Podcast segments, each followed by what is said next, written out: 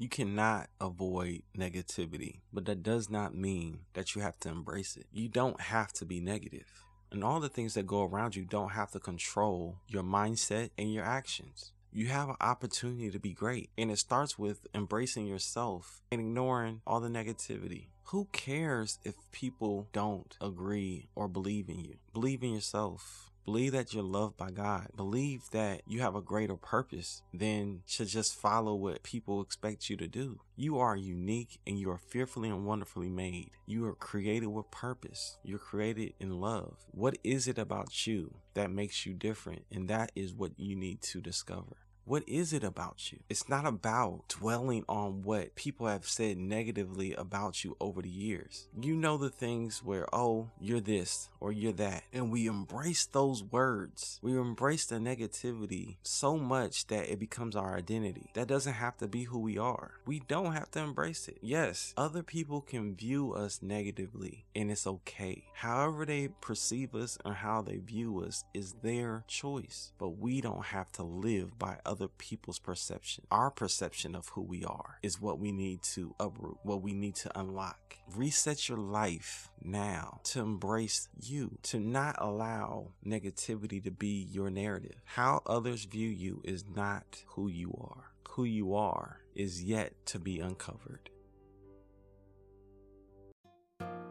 Are you enjoying the Reset Your Life Now podcast? Subscribe and leave a review on iTunes or on your favorite podcast platform.